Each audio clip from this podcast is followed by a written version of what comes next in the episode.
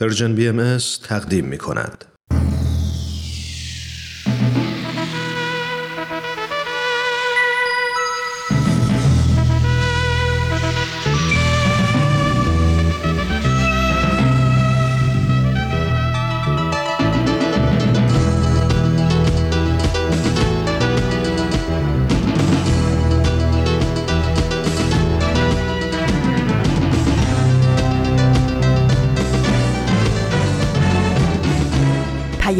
دوست.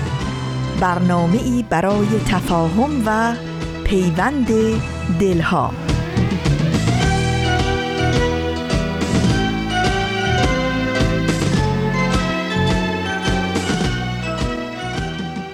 گر اهل معرفتی هرچه بنگری خوب است. که هرچه دوست کند همچو دوست محبوب است. کدام برگ درخت است اگر نظر داری؟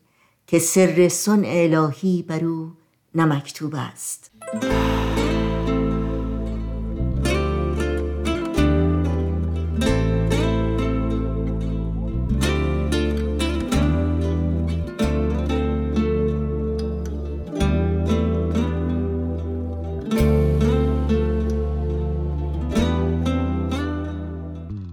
درودی گرم و صمیمانه به شما شنوندگان عزیز رادیو پیام دوست. بهترین ها رو براتون آرزو داریم و امیدواریم در هر کجا که با برنامه های امروز ما همراه هستید خوش و خورم و برقرار باشید و از گزند روزگار در امان.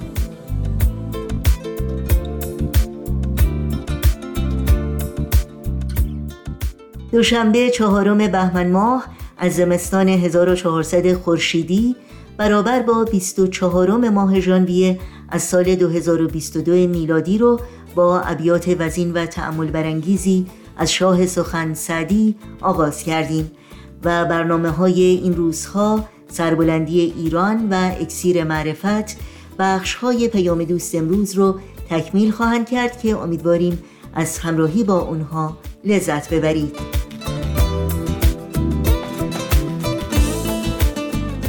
اطلاعات راه های تماس با ما رو هم یادآور میشم. تا شما در ارتباط باشید و نظرها و پیشنهادهای خودتون رو مطرح کنید. ایمیل آدرس ما هست info at persianbms.org شماره تلفن ما 001 703 671 828 828 و شماره ما در واتساپ هست 001 240 560 24 14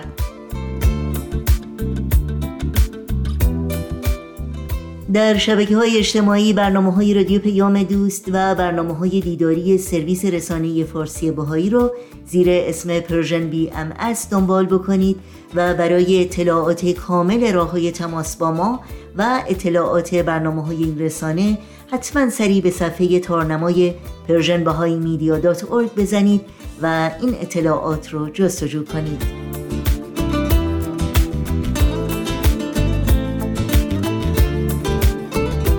نوشین هستم و همراه با همکارانم.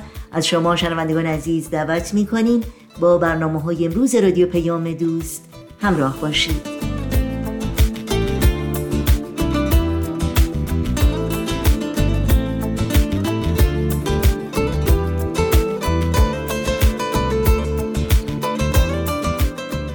و ما این روزهای امروز تعملی است در بخش کوتاهی از پیام بیت اعظم مورخ سیوم دسامبر 2021 میلادی. پیامی که حاوی رهنمودهای بسیار مهم به منظور هدایت جامعه جهانی بهایی و تمامی انسانهایی است که در طی نقشه نه ساله که ماه آوریل آغاز خواهد شد دوشادوش دوستان بهایی خودشون از تعالیم آسمانی حضرت بهاءالله الهام گرفته با همکاری و همیاری برای ساختن جامعه پویا و سالم تلاش می کنند جامعه که متضمن سعادت، آسایش و رفاه همگانه.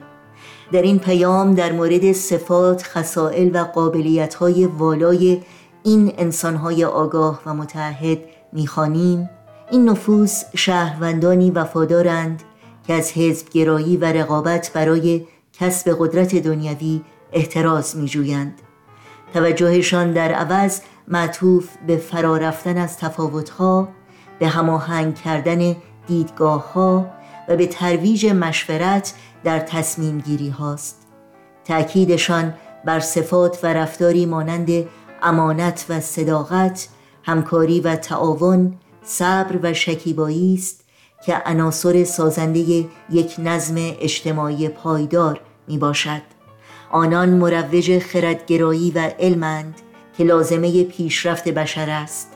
بردباری و تفاهم را ترویج می کنند و با بالاترین اولویتی که برای یگانگی ذاتی نوع بشر قائلند هر فردی را شریکی بالقوه جهت همکاری می دانند و میکوشند تا حس دوستی و اخوت را حتی در بین گروه هایی ترویج دهند که با یکدیگر سوابق دشمنی داشتند.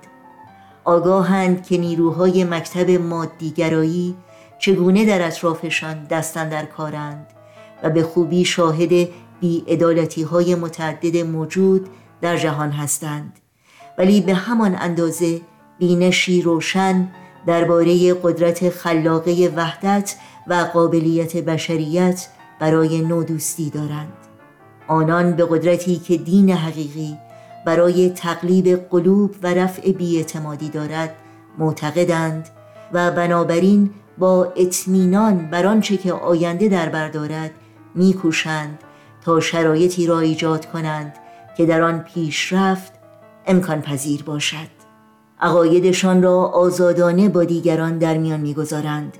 آزادی وجدان و اندیشه افراد را محترم میشمارند. و هرگز معیارهای خود را بر کسی تحمیل نمی کنند و در حالی که ادعایی به داشتن همه پاسخها ندارند به آنچه که یاد گرفتهاند و آنچه که هنوز باید یاد بگیرند کاملا واقفند.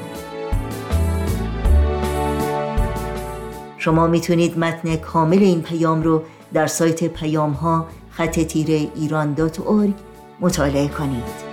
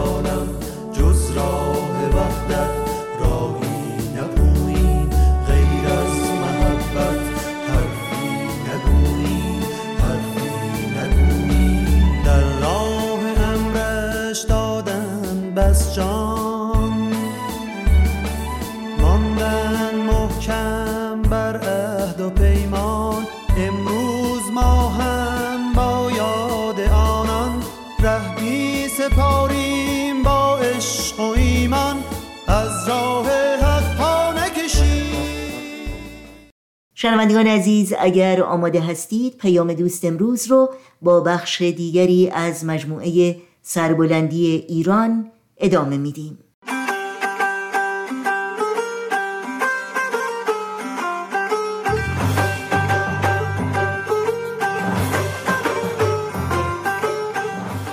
سربلندی ایران.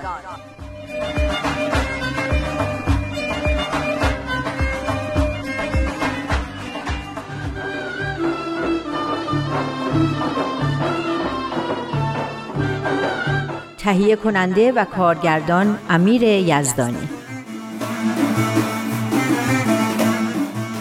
خب سمیه خانوم موافقی که مطالعهمون رو ادامه بدیم؟ داشتیم کتاب سربلندی ایران رو میخوندیم و می‌خواستیم ببینیم که برای سربلندی ایران چه چیزایی لازمه. خب چه چیزایی لازمه؟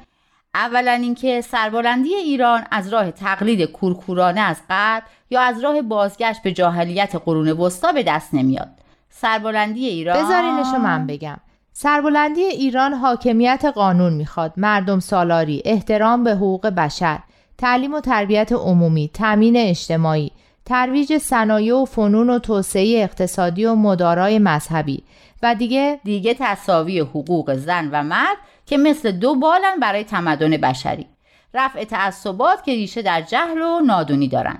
استقامت سازنده که یعنی ناامید و تسلیم نشدن در مقابل ستم و در عین حال ساختن جامعه. امید به آینده درخشان ایران و توجه به اینکه احترام به حقوق دیگران و مشورت و مردم سالاری از خانواده شروع میشه. عدالت و دید درست نسبت به کسب ثروت هم از خانواده شروع میشه. آره این بحث هفته پیشمون بود که هنوزم تموم نشده. برای موفقیت اقتصادی جدیت و صداقت لازمه و کار با روح و هدف خدمت به مردم. از این هم صحبت کردیم که باید مادیات و کسب ثروت رو تو زندگی در جای درستش ببینیم. چون کسب ثروت وسیله است برای رشد و شکوفایی خودمون و جامعهمون. اینم بود که هدف وسیله رو توجیه نمی‌کنه که بحث مفصلی دربارش کرد و اینکه ثروت خیلی خوب و پسندیده است اگر از راه سعی و کوشش فردی و از صنعت و تجارت و کشاورزی به دست بیاد و در راه درستم خرج بشه. یعنی در راه رفاه و خیر مردم. این که گفته ثروت باید از راه سعی و تلاش شخصی به دست بیاد اگه کسی یه مبلغ زیادی رو تو قرعه کشی ببره یا بهش به ارث برسه چی؟ خب از راه سعی و تلاش فردی که نبوده اما خب خلافی هم نکرده. من خیلی دربارش فکر کردم. به نظر من حالا که برای رسیدن به این ثروت تلاشی نکرده که آدم بگه اون ثروت پسندیده است تو خرج کردنش باید مواظب باشه که در راه رفاه و خیر مردم باشه. حالا به قول تو نه اینکه پول دستی به این اون بده ولی می‌تونه مدرسه و فرهنگسرا و بیمارستان بسازه یا کسب و کاری را بندازه و به چرخه اقتصاد کمک کنه. آفرین راست میگی. تو خرج کردنش می‌تونه اون کمبود سعی و تلاش رو جبران کنه. چون به فرموده حضرت عبدالبها ثروتی پسندیده است که از راه کوشش فردی به دست بیاد و در راه رفاه و آسایش عمومی خرج بشه. اما جالبه که همه عاشق اینن که یهو یه مسیج به دستشون برسه که شما برنده شدین و فلانقدر پول به عنوان جایزه بهتون داده میشه. من از این مسیج زیاد دریافت کردم. همشون هم علکی بودن. اون که آره اما اون پدیده یه شب پولدار شدنه که می‌خوام بگم. یه جمله اینجا نوشته بود که خیلی جالب بود. آخرای صفحه پنجا آها ها اینجا که فرمودن شایسته است که نسل جوان در بیان مبارک که سعی و کوشش فردی و شمول فضل الهی را شرط ممدوحیت ثروت قرار داده تعمق کنند؟ نه نه بعدش. اینجا که میگه در تفاوت بین ثروت حاصله از طریق کوشش فردی در صنعت، کشاورزی، تجارت و هنر و امثال آن و ثروتی که بدون زحمت و یا از طریق ناسواب حاصل می شود تفکر نمایند. و اثرات هر یک را در ترقی روحانی فردی و پیشرفت اجتماعی بررسی کنند. همون چیزیه که خودت هم یه بار گفتی. اینکه ثروت باید از راهی به دست بیاد که به اقتصاد کشور و زندگی مردم کمک کنه. آره این نکته خیلی مهمیه. اگه فکرمون این باشه که از هر راهی که شد ثروت به دست بیاریم نتیجه این میشه که می‌بینیم. رواج کارهایی که به جای پیشبرد اقتصاد تیشه به ریشش می‌زنن و باعث تورم و بیکاری و فقر و گرسنگی و اعتیاد و هزار جور مشکل و آسیب اجتماعی دیگه هم میشن. این ثابت می‌کنه که نمیشه اصول روحانی و اخلاقی رو از اقتصاد جدا کرد. نمیشه بدون صداقت و امانت و سخاوت و کمک و همکاری و عدالت و رعایت حال دیگران اقتصاد سالمی داشت. این قضیه مخصوص کشور ما هم نیستا. تو کشور ما خیلی حاد شده. اما از اخبار پیداست که تو همه کشورها اقتصادا کمابیش بیمار و ناسالمن. برای همینم مرتب بحرانهای کوچیک و بزرگ اقتصادی پیش میاد و ملتهای مختلف رو به خاک سیاه میکشونه. نه فقط پیشرفت اقتصادی جامعه بلکه پیشرفت خودمونم تو اینه که برای کسب ثروت سعی و تلاش کنیم و با چالش ها و مشکلاتی که پیش میاد روبرو بشیم. سعی کنیم تو چارچوب اصول روحانی و اخلاقی مسائل رو حل کنیم. تو همین تلاش هاست که ساخته میشیم و پیشرفت می‌کنیم و جلو میریم. راست میگی. اگه یهو یه عالم پول بذارن تو دامنمون نه دیگه لازم تلاشی بکنیم نه دیگه فکرمون به کار میفته و پیشرفتی می‌کنه. نه از نظر اخلاقی و روحانی پخته و ورزیده میشیم و رشد می‌کنیم.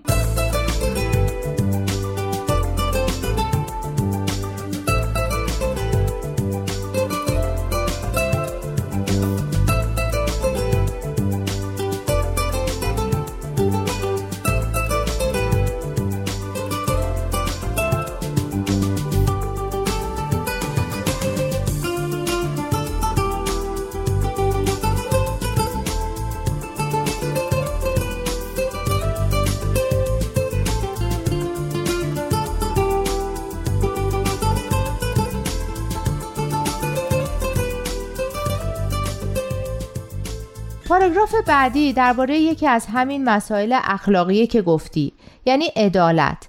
نوشته عدالت درجات مختلفی داره. یه سطحش اینه که کارگر و کارفرما قوانین و اصول رو رعایت کنن و تو کارشون صداقت و امانت داشته باشن. یعنی به اصطلاح خودمون قوانین رو دور نزنن و سر هم کلا نذارن.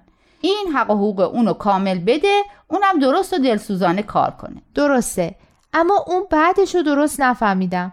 خب اینجا درباره رابطه بین دستمزد کارگرا و هزینه زندگی و ارزش دستاوردهای کارگراست. دوست من این که خودش نوشته معنیش یعنی چی؟ فکر کردم مشخصه. تو خود پیامم یکم توضیح دادن. اولا اینکه دستمزد کارگرا باید با هزینه های زندگی بخونه و طوری باشه که بتونن از عهده مخارج خونواده هاشون بر بیان. دوم اینکه با ارزش کارشون تناسب داشته باشه. خب بازم این یعنی چی؟ یعنی سرمایه دار سرمایه می‌ذاره. خب کارگرم کارش رو می‌ذاره. درسته؟ بعد اینا یه چیزی تولید می‌کنن و به یه مبلغی میفروشن. درسته؟ بعد کارگره یه دستمزدی می‌گیره در حد بخور و نمی رو میره خونشون بقیه سودا هم نصیب سرمایه دار میشه. خب آخه هزینه مواد اولیه و ماشینالات و مدیریت و چه می‌دونم تبلیغات و مالیات و چیزای دیگه هم هست. آره اما همه این مخارج رو که حساب کنی دستمزد همه رو هم که بدی باز یه سودی میمونه. درسته؟ درسته. اون سود به کی می‌رسه؟ به سرمایه دار یعنی میگی به کس دیگه ای باید برسه. اگه اون سرمایه نباشه که اصلا کار این کارخونه به وجود نمیاد. درسته اما بحث اینه که هر کسی برای این تولید یه چیزی گذاشته. یکی کارش رو گذاشته یکی سرمایش رو عادلانه اینه که کارگرا دستمزد کارشون رو بگیرن و سرمایهدار هم دستمزد سرمایهش رو بعد هر سودی که اضافه موند رو به شکل عادلانه بین خودشون تقسیم کنن. اینطوری سود اون کارخونه که ثمره تلاش همشونه به همشون می‌رسه. نه فقط به اون که سرمایه گذاشته. همه هم با انگیزه و دلسوزی بیشتری کار می‌کنن. جالبه. این تفاوت فاحش و اغلب غیرقابل توجیه بین هزینه تولید یک کالا و قیمت فروش آن این می‌خواد چی بگه؟ می‌خواد بگه تفاوت بین هزینه تولید یک کالا و قیمت اونم باید عادلانه باشه مثلا شما یه رو به گوجه درست می‌کنی که همه هزینه هاش رو حساب کنی از دستمزد و ماشینالات و سرمایه و مواد اولیه و این چیزا که حسابدارا خوب بلدن به هر قوطیش میفته مثلا دو تومن. اون وقت درسته که اینو بفروشی دونه ای مثلا 20 تومن؟ حالا فهمیدم. اگه این قیمت ها عادلانه باشه و بیخودی بالا نره برای همه خوبه. باعث رفاه همه مردمه. درسته. بعدش هم که درباره راه های نادرست به دست آوردن ثروته مثل بهره کشی از دیگران که تو همین که گفتی کارگرا تو سود کارخونه ها سهیم بشن راه حلش بود. بعدش هم از احتکار و انحصار و این چیزا گفتن که همش بده. این تولید کالای مخرب یعنی چی؟ مثل بمب و اسلحه و فیلم های غیر اخلاقی و زشت و اینجور چیزا. درسته. چون نوشته کالاهای مخربی که خشونت و فسخ و فجور رو بین مردم رواج میدن. پس باید یه چیزای شبیه همینا که گفتی باشه. میگن دیگه کافیه. فکر کنم بعد از این همه فسفر سوزوندن دیگه وقت استراحته. منم موافقم.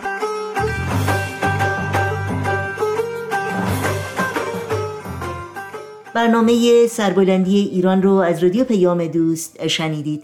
یادآوری کنم که همه برنامه های رادیو پیام دوست و برنامه های دیداری سرویس رسانه فارسی بهایی در شبکه های اجتماعی فیسبوک، یوتیوب، SoundCloud، اینستاگرام و تلگرام زیر اسم Persian BM در دسترس شماست. امیدواریم مشترک رسانه ما باشید به برنامه های ما امتیاز بدید و با دیگران هم به اشتراک بگذارید. آدرس تماس با ما در پیام رسانه تلگرام هست at persianbms. Contact.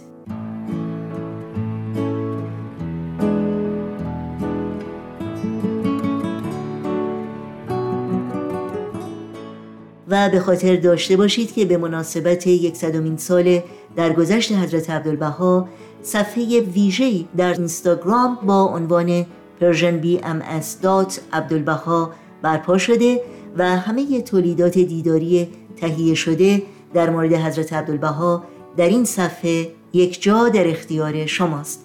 امیدواریم با این برنامه ها همراه باشید و این صفحه رو به دوستان خودتون هم معرفی کنید. تا بخش بعدی برنامه های امروز رادیو پیام دوست با هم به قطعی موسیقی گوش کنیم. چشماتو واکن که سهر تو چشم تو بیدار بشه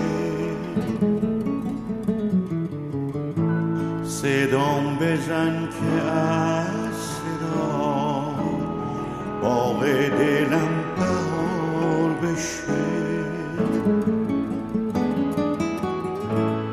اون که می‌خواد میون ما.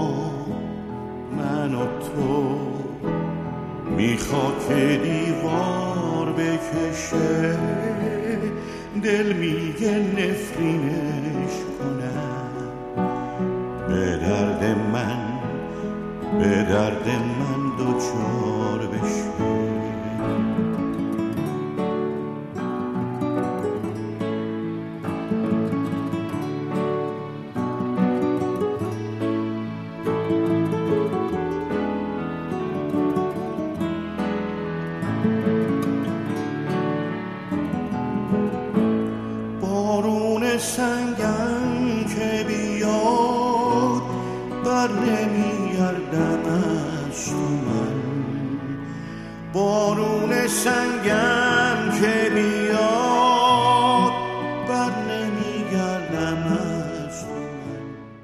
اون رسیده که از شما شنوندگان عزیز رادیو پیام دوست دعوت کنم با برنامه این هفته اکسیر معرفت همراه باشید. اکسیر معرفت.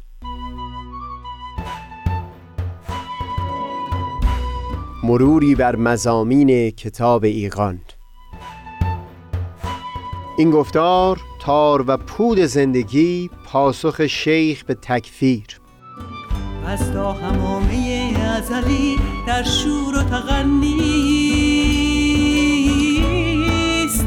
گوش قلب را از سروش او بی بهره مکن. از تا همامه ازلی در شور و تغنیست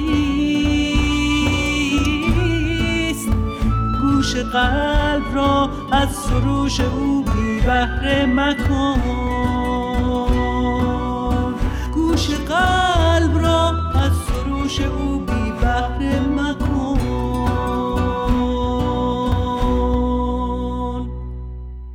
دوستان سهیل کمالی هستم.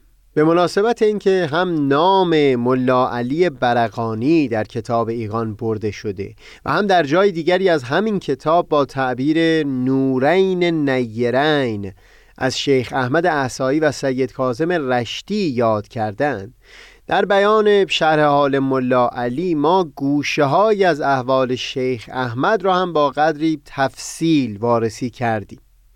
در گفتار پیشین صحبتی داشتیم از دیداری که شیخ احمد احسایی با ملا تقی برقانی در منزل او داشت. و هم از این گفتیم که گفتگوی بین اون دوتا و پاسخی که شیخ احمد به پرسش های ملا تقی داد نتیجه شد صدور حکم تکفیر از سوی ملا تقی. تا قبل از اون مجلس دیدار میان شیخ احمد و ملا تقی مخالفتی هم اگر از سوی بزرگان با آراء شیخ بود. در این حد بود که خب این شخص مسلمان مؤمنی هست صافی زمیر هست. منتها در برخی مسائل گویا که تفاوت نظری داره. حرف ملا تقی اما این بود که چنین نیست. این مرد در ضروریات دین که شرط اسلام و ایمان هست با اجماع علما همراه نیست. و لذا او رو مسلمان نمیشه به حساب آورد. لذا ملا تقی اولین کسی بود که با صدور همون حکم انشقاق و جدایی بین متشرعه و شیخیه رو آغاز کرد. خبر داریم که هم ملا علی برقانی و هم میرزا عبدالوهاب قزوینی در اون مجلس حضور داشتند. این رو هم می‌دونیم که هر دوی اینها تلاش کردند تا اصلاح فیما بین بشه. و مثلا از شیخ خواستند با نگاشتن رساله ای شبهات رو از ذهنها پاک بکنه تا این دیدار منبع بروز فتنه نباشه. شیخ احمد برای این مقصود تلاشی کرد و رساله هم نوشت اما ملا تقی آرام نشد. از اونجایی که شیخ احمد هم مورد احترام شخص شاه بود و هم علمای سایر مناطق حاکم قزوین مطمئن بود که هیچ روی خوشی نخواهد داشت اگر این مسئله در همون سطح محلی حل نشه و خبر درز بکنه که همچو فتنه از قزوین برخواسته. این شد که با ترتیب دادن یک میهمانی تلاشی کرد تا دل ملا تغییر رو نسبت به شیخ احمد احسایی نرم بکنه.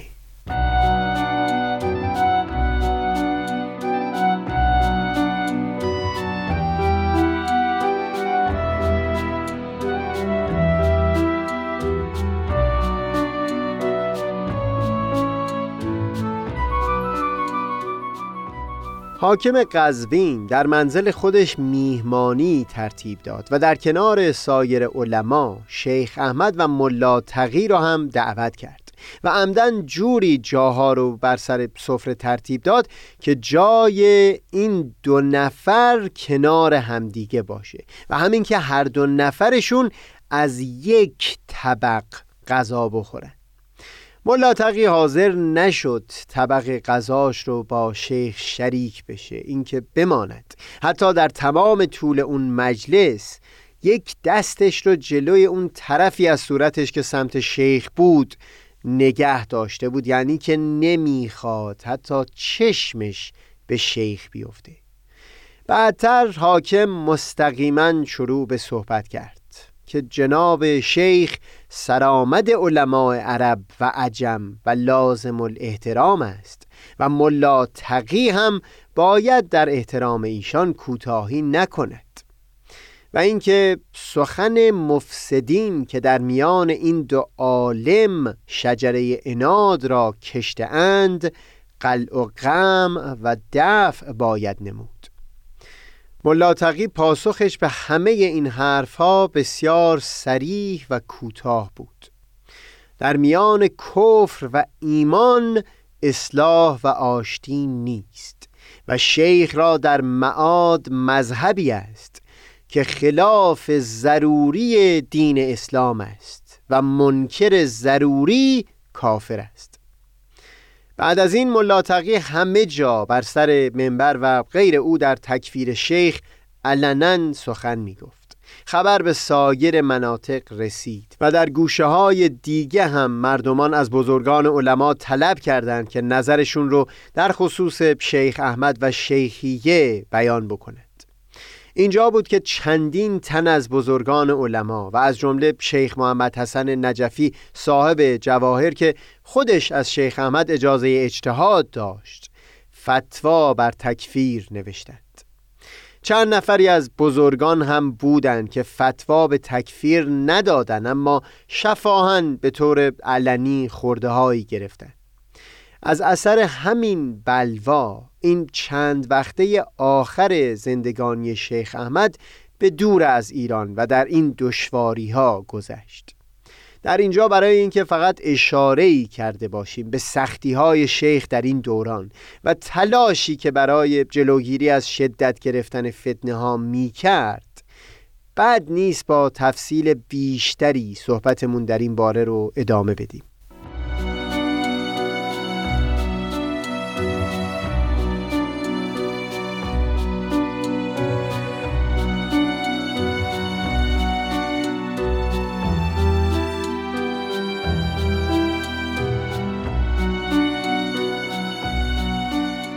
چند باری اینجا و اونجا به مناسبتی نام بردیم از حاج محمد کریم خان کرمانی که بعد از صعود سید کازم رشتی شماری از افراد طایفه شیخیه به او پیوستند. فرزند او حاج محمد خان رساله نوشته در تفصیل همین جریان اختلافی که در یک دو سال آخر زندگانی شیخ احمد عصایی پدید اومد بین چند تنی از علما و شیخ. دقیقا نمی‌دونم چه حکمتی هست که در اون رساله به هیچ وجه اشاره ای نکرده به ملاتقی برقانی و جریان دیدار او با شیخ و حکم تکفیری که صادر کرد. یک دلیل احتمالی برداشتی است که از برخی کتب تاریخی فهم میشه. یعنی اینکه اکثر بزرگان شیخیه مقامات علمی ملاتقی برقانی رو چندان برجسته نمی‌دیدند لذا شاید به این دلیل بوده که این فتوا در نظر حاج محمد خان اونقدرها برجسته نیمده در هر حال ما بر اساس دهها منبع دیگه این رو می‌دونیم که اولین مجتهدی که حکم به تکفیر شیخ احمد صادر کرد همین ملاتقی بود. حاج محمد خان در اون رساله داستان را از بعد از دوران قزوین یعنی زمان ورود شیخ احمد عصایی به کربلا آغاز می‌کنه. سخن از این میگه که شیخ احمد میل داشت این سالهای آخر کهنسالی رو در کربلا مقیم بشه. منتها کسانی از علمای نچندان عالی رتبه تصور کردن رقیبی در ریاست برای اونها پیدا شده. این شد که سخنانی از شیخ احمد رو به طور بریده بریده از این کتاب و اون کتاب گرفتند و نزد فقیه مطرح این زمان. سید مهدی بهرالعلوم بردند که پدرش سید علی بسیار در میان علما شناخته شده بود. او هم بر اساس همون کلمات فتوا به تکفیر شیخ احمد صادر کرد. بقیه رساله حاج محمد خان انتقادهای خودش هست نسبت به این رفتار و هم به خصوص نقل سخنان شیخ احمد عصایی هست در پاسخ به این برخوردی که این افراد از علما با او داشتند.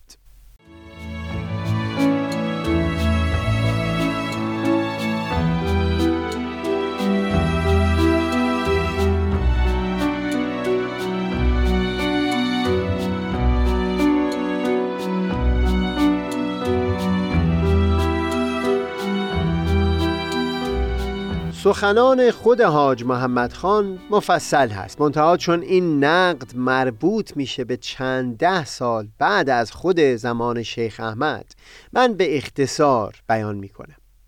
خلاصه حرفش این هست که نشون میده چطور شیخ احمد در همه شهرهایی که وارد می‌شد از سوی بزرگان علما مورد نهایت درجه احترام بود و حتی در نماز به او اقتدا می‌کردند. بعد در نقد حکم تکفیری که از سوی علما در یک دو سال آخر زندگانی شیخ احمد صادر شد بیان می‌کنه که جریان تکفیر به اجماع علما نمی‌تونه مربوط به مسائل فروع باشه و هم نمی‌تونه مربوط باشه به جزئیات مسائل نظری. چون این مشخص هست که بین علما در این مسائل اختلاف نظر هست. وگرنه اصلا از اساس دیگه نیازی نمی بود به تعدد علما و نگاشته شدن کتابهای مختلف از سوی اونها. لذا جریان تکفیر فقط و فقط مربوط هست به ضروریات دین و مذهب. بعد بیان می‌کنه چطور ممکن هست که اون همه علمای بزرگ نسل قبل که اینطور احترام قائل می شدن برای شیخ احمد از نظر اونها مسائلی به این بزرگی که مربوط می شده به ضروریات دین و مذهب از نظرشون دور مونده باشه.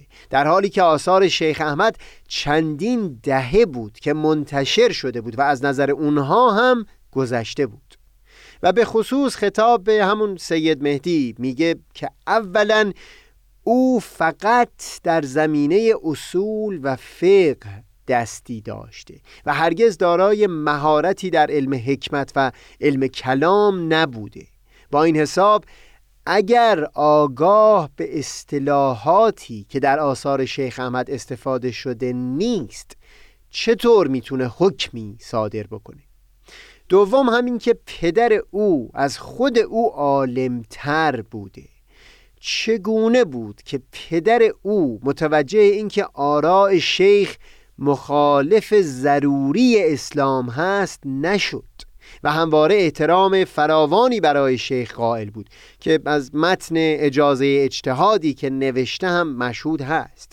منتها این فرزند خودش رو شایسته می‌دید در اینکه بخواد حکم به تکفیر صادر بکنه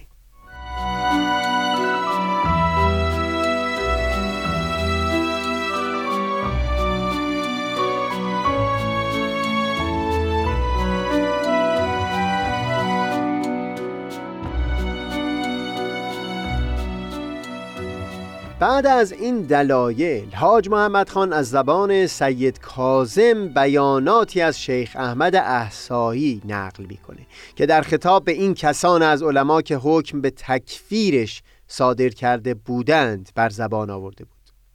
متن این صحبت ها مفصل هست اما به طور خلاصه بیان دو مطلب بود.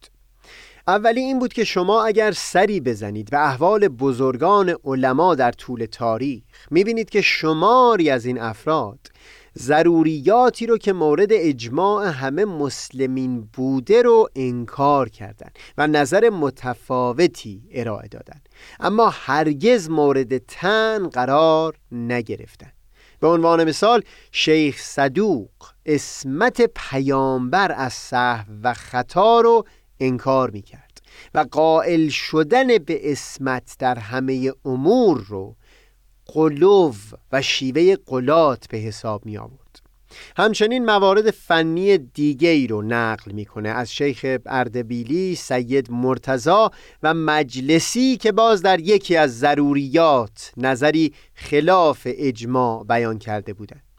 و بعد بیان می‌کنه که چطور شد که کلام اونها براش یک محملی پیدا شد. اما در حق من حکم به تکفیر صادر می کنید برای بیان دومین نکته شیخ احمد روایتی رو نقل می‌کنه تا نشون بده که اگر از رفتار امامان الگو گرفته می‌شد همچو حکمی علیه او صادر نمی‌شد. چون این روایت در بدنه اصلی دلیل شیخ احمد نقل شده خالی از لطف نیست که به طور خلاصه مضمونش رو بیان بکنم. بیان می‌کنه که روزی یک اعرابی نزد خلیفه دوم آمد و یک جمله عجیب غریبی بر زبون آورد. گفت من حق را اکراه دارم و فتنه را دوست میدارم و چیزی که به چشم ندیده ام شهادت می‌دهم و هم در ادامه فاش و رسوا گفت انا ربکم. خلیفه بیان کرد که به این جمله ها کفر خودت رو آشکار کردی و حکم صادر کرد که گردن او رو بزند. حضرت علی که در اون مجلس حضور داشت فرمود که حقیقت آن است که این مرد تکلم نکرد مگر به ایمان. و بعد تک تک جمله های او رو معنی متفاوتی فرمودند جوری که با اعتقاد اجماع مخالف نباشه. اینکه گفت حق را اکراه دارم منظور از حق مرگ هست. که گفتند مرگ حق است الموت حقا و خب این مرد از مرگ اکراه دارد. اینکه گفت فتنه را دوست دارد. منظورش مال و اولاد هست. چون در قرآن فرموده که مال و اولاد را فتنه قرار دادیم برای شما. اینکه گفت شهادت می‌دهم به چیزی که ندیدم منظور شهادت به وجود خداوند هست که خب نادیده هست. آخرین توجیه عجیب ترین مورد هست. در عربی کلمه کم به معنی آستین هست و رب به معنی صاحب. این است که درباره انا ربکم فرمودند که عربی گفت منم صاحب آستین رب و کم شیخ احمد قبل از این روایت بیان کرده بود که فرد عالم این امکان در اختیارش هست که به مجاز و کنایه و استعاره بیان مطلب بکنه و ملامتی بر اون نیست. بعد از نقل این روایت بیان می‌کنه که پس چرا شما در کلام من این کار را نمی کنید و مقصودش همین بود که چرا محملی برای توضیح کلام او پیدا نمی کند در هر حال این پندها در گوش علمایی که مخاطب شیخ بودند اثر نکرد.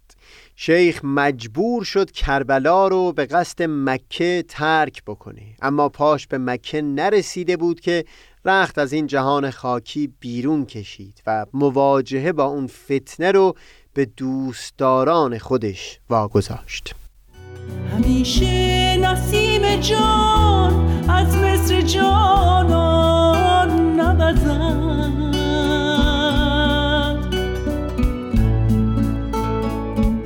آید وقتی که اندلیبان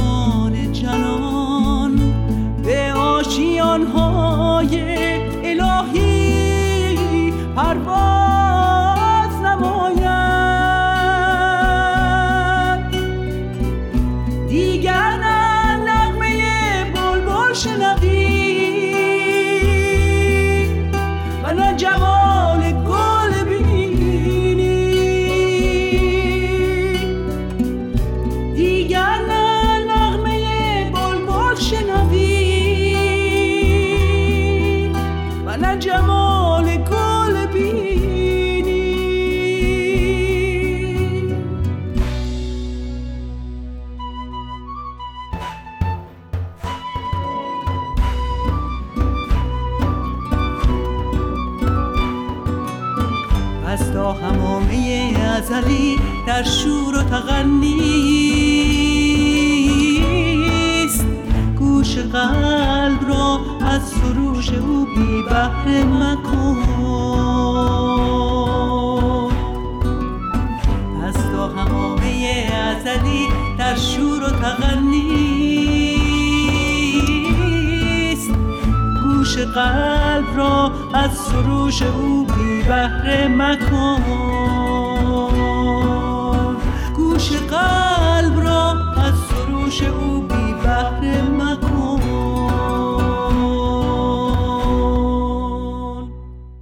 در اینجا برنامه های این دوشنبه رادیو پیام دوست هم به پایان می‌رسه. همراه با تمامی همکارانم از توجه شما سپاس گذاریم و همگی شما رو به خدا میسپاریم. تا روزی دیگر و برنامه دیگر شاد و پاینده و پیروز باشید.